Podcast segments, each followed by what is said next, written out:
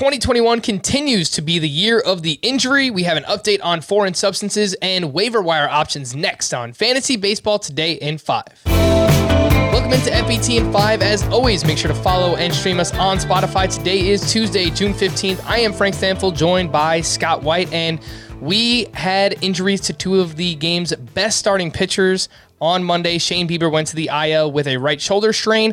Tyler Glasnow was removed from Monday's start with right elbow inflammation. And I would be surprised, Scott, if we see Shane Bieber before the second half of the MLB season. And then with Glasnow, this kind of comes with the territory because we know he dealt with a forearm injury back in 2019. So what do you think about these two?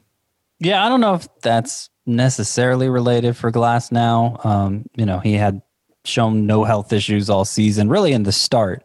It's not like the velocity dropped or anything. He said he felt a tug on his elbow on his last couple pitches. And inflammation is a pretty vague description for an injury.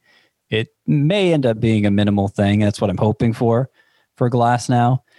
And really, in Bieber's case, it's it's hard to know the extent of the injury at this point either. They, we know they're shutting him down for two weeks, and then they're going to reevaluate him, which suggests to me that it may only be two weeks they have to shut him down he'll probably need at least one rehab start if, if that's all it ends up being. And so maybe we see him before the All Star break, but it probably wouldn't be much more before. And yeah, there's a chance he needs even more time to recover and is shut down even longer. So between the two, knowing what I know right now, I would say Bieber's is a little more concerning, but I don't. I, I don't think it's it's panic time if you have either of these guys yet because I'm I'm, I'm feeling I'm feeling like they'll both be back sooner than later. That's that's my initial inclination. Of course, we need to find out more. This means people need waiver wire options to help them with the loss of these two starting pitchers. And Scott, who are your three favorites from this group of Austin Gomber, Tarik Skubal, Mike Minor, Tucker Davidson, Logan Gilbert, and Vladimir Gutierrez?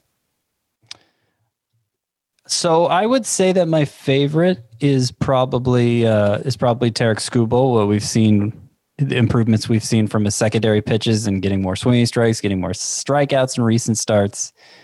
But we've seen that from Logan Gilbert, at least his last two outings, and we know he has a lot of upside as well. So those, just for the upside, those would be my top two: Skubal and Gilbert. Austin Gomber is looking awfully usable, even in his home starts. His, his most recent start Monday night, eight shutout innings um, at home in Colorado. But that's still just such a difficult environment to pitch in. And it, it seems to come back and hurt most every pitcher who's ever pitched for the Rockies. So I would still bet on that happening to Gomber in the long run and would be reluctant to put too much faith in him as good as he's been recently. So I might actually lean Mike Minor over Gomber, but it's pretty close between those two. We received an update on the foreign substance situation, and this comes according to Jeff Passan of ESPN. The MLB is expected to announce on Tuesday that it will suspend players caught with any foreign substance for 10 days with pay. That includes widely used sunscreen and rosin combination and spider tack. This will officially begin next Monday on June 21st. So, two questions here, Scott. How will this affect things in fantasy baseball? And are there any particular players that you're worried about as a result of this?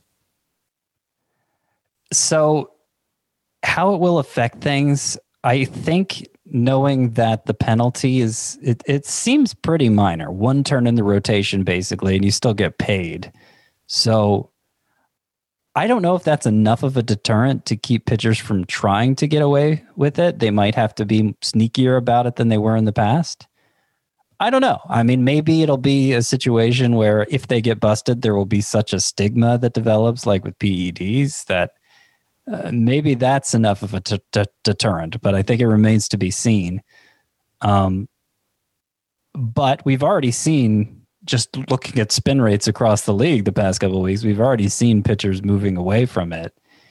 And uh, uh, yeah, I mean, I I don't know who's going to be affected the most. I, I think we can say most confidently that Trevor Bauer will because we have a pretty clear timeline based from some of his comments based on some of his comments from the past, what he started doing and when. And you know, in 2018, when he was arguably the best pitcher in the AL, still pitching for the the for for in, the Indians at that point, Uh, you know, that was before any of this came up. So we know there's still an ace outcome in there for Bauer. Not all hope is lost, but spin rate's been way down his last two outings and he's been pretty shaky. So I would treat him more like a top 12 pitcher than a top five pitcher at this point, Bauer. And so if you can if you can trade him for like a Lucas Giolito, that might be something I'd have to consider. Obviously, that's threading a needle on the trade market, but it's something I'd have to consider. Yes, and if you want to hear more about potential Trevor Bauer trade scenarios, you can listen to the full length fantasy baseball, and you can find that on Spotify, Apple Podcasts, Stitcher, your smart speakers, or anywhere else podcasts are found. And thanks for listening to Fantasy Baseball Today in 5. If you enjoyed the podcast, please leave a five star review on Apple. We'll be back again tomorrow morning. Bye bye.